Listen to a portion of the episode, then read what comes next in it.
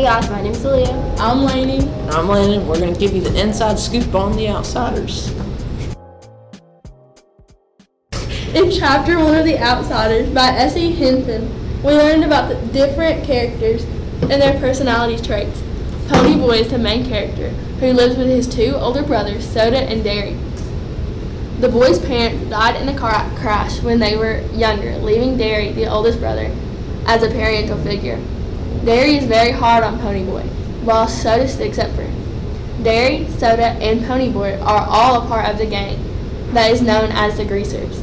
The gang is like family. They stick up for each other and watch over each other. The other gang is the Socs, who are rich and preppy. The gangs are ultimate rivals, and when they see each other, they get in fight.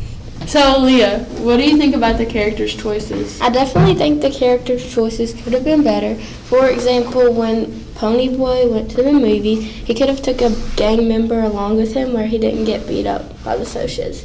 I completely agree. What about you, Landon? I agree. He wasn't. Also, since this chapter about being Chuck E. Cheese, what did you enjoy about this chapter, Laney? I enjoyed learning about all the new characters. Yeah, we learned a lot about the personality traits and their two different social classes. The Socs, who are the West Side rich kids, and the Greasers, who are the poor kids. Same. I also love learning about Johnny's history. How does the girl in Ponyboy's class react when he uses a switchblade to dissect a worm? She reacts by not being happy and is disgusted by that. And thinks he's a greaser. She calls him a greaser. He doesn't like being called a greaser by Socs because it implies that he's nasty and poor. Yeah, I agree.